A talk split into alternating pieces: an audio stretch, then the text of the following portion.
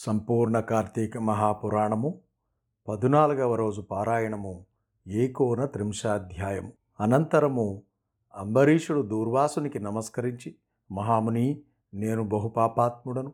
ఆకలితో ఉండి అన్నానికైనా ఇంటికి వచ్చిన నిన్ను అలసటపాలు చేసిన మందభాగ్యుడును. అయినా నాయందు దయతో మరలా నా ఇంటికి అతిథిగా వచ్చావు. దయచేసి నా ఇంట వింద అరగించి నా సర్వదోషాలను ఉపశమింపచెయ్యి అని ప్రార్థించాడు.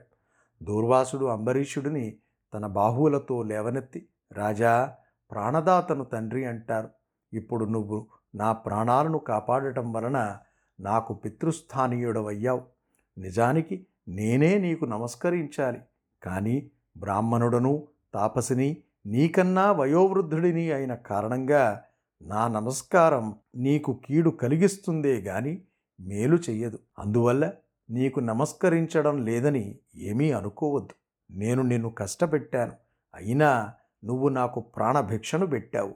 నీ వంటి ధర్మాత్మునితో కలిసి భోజనమును చేయడం మహద్భాగ్యం అని చెప్పి అతని ఆతిథ్యాన్ని స్వీకరించి విష్ణు భక్తుల మహాత్మ్య ప్రకటనార్థం పరీక్షకునిగా వచ్చిన దూర్వాసుడు ఆ సత్కార్యం పూర్తి కావడంతో తన ఆశ్రమానికి తరలి వెళ్ళిపోయాడు.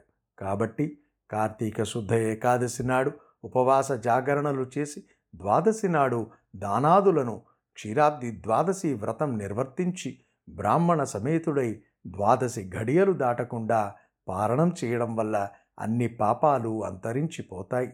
ఈ పుణ్యగాథను చదివినా చదివించినా రాసినా వినినా కూడా ఇహంలో సర్వ సౌఖ్యాలను పొంది పరంలో ఉత్తమ పదాన్ని పొందుతారు. ఏకోన త్రింశోధ్యాయ సమాప్త. ఇరువది తొమ్మిదవ అధ్యాయము సమాప్తం. త్రింశాధ్యాయము. పూర్వోక్త విధంగా సూతుడు వినిపించిన కార్తీక మహాత్మ్యాన్ని విని సౌనకాది ఋషులు మహాభాగ కలియుగ కల్మషగతులు రాగాదిపాశయుక్త సంసారగ్రస్తులు అయిన సామాన్యులకి సునాయాసంగా లభించే పుణ్యమేది. అన్ని ధర్మాల్లోనూ అధికమైనదేది దేవతలందరిలోకి దేవాది దేవుడెవరు? దేనివల్ల మోక్షం కలుగుతుంది? మోహం దేనివలన నశిస్తుంది? జరామృత్యు పీడితులు జడమతులు మందులు అయిన ఈ కలికాలపు ప్రజలు తేలిగ్గా తెములుకుపోయే తెరువేమిటి అని అడిగారు. అందుమీదట సూతుడిలా చెప్పసాగాడు. మంచి ప్రశ్నలను వేశారు. ఇలాంటి మంచి విషయాల గురించి ప్రసంగించుకోవడం వలన వివిధ తీర్థక్షేత్రాటన స్నానాల వల్ల వివిధ యజ్ఞ యాగాది నిర్వహణల వల్ల కలిగేటంతటి పుణ్యం లభిస్తుంది. ఇంతవరకు నేను మీకు చెప్పిన కార్తీక ఫలమే వేదోక్తమైనది. విష్ణానందకరమైన కార్తీక వ్రతమే ఉత్తమ ధర్మము.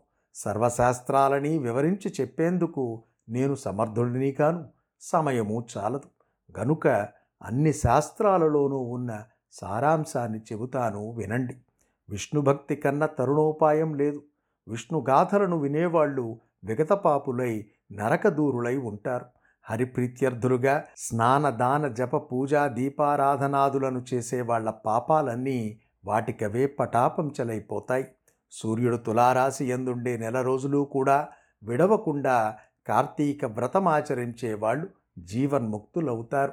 కార్తీక వ్రతమును చెయ్యని వాళ్ళు కుల మత వయో లింగ భేదరహితంగా అంధతామిశ్రము అనే నరకాన్ని పొందుతారు. కార్తీకంలో కావేరీ నదీ స్నానం చేసిన వాళ్ళు దేవతలచే కీర్తింపబడుదురు విష్ణులోకాన్ని చేరుదురు. కార్తీక స్నానమును చేసి విష్ణువర్చన చేసిన వాడు వైకుంఠాన్ని పొందుతాడు. ఈ వ్రతాచరణ చెయ్యని వాళ్ళు వెయ్యిసార్లు చండాలపు జన్మల పాలవుతారు. సర్వశ్రేష్టము హరిప్రీతిదాయకము పుణ్యకరము అయిన ఈ వ్రతాచరణము దుష్టులకు లభించదు. సూర్యుడు తులారాశిలో ఉండగా కార్తీక స్నానదాన జప పూజాదులు చేసేవాళ్ళు సర్వదుఃఖ విముక్తులై మోక్షమును పొందుతారు. దీపదానం కంచుపాత్రదానం దీపారాధనం ధన ఫల ధాన్య గృహాది దానాలు అమిత పుణ్య ఫలదాలు. కార్తీకం ముప్పై రోజులు కార్తీక మహాత్మ్యాన్ని వినినా పారాయణ చేసినా కూడా సకల పాపాలు నశించిపోతాయి. సంపత్తులు సంభవిస్తాయి. పుణ్యాత్ములవుతారు. ఇన్ని మాటలెందుకు? విష్ణుప్రియమైన కార్తీక వ్రతాచరణం వలన ఇహపర సుఖాలు రెండూ కూడా కలుగుతాయి. త్రింశాధ్యాయ సమాప్త. ముప్పదవ అధ్యాయం సమాప్తం. పదునాలుగవ రోజు పారాయణం సమాప్తము.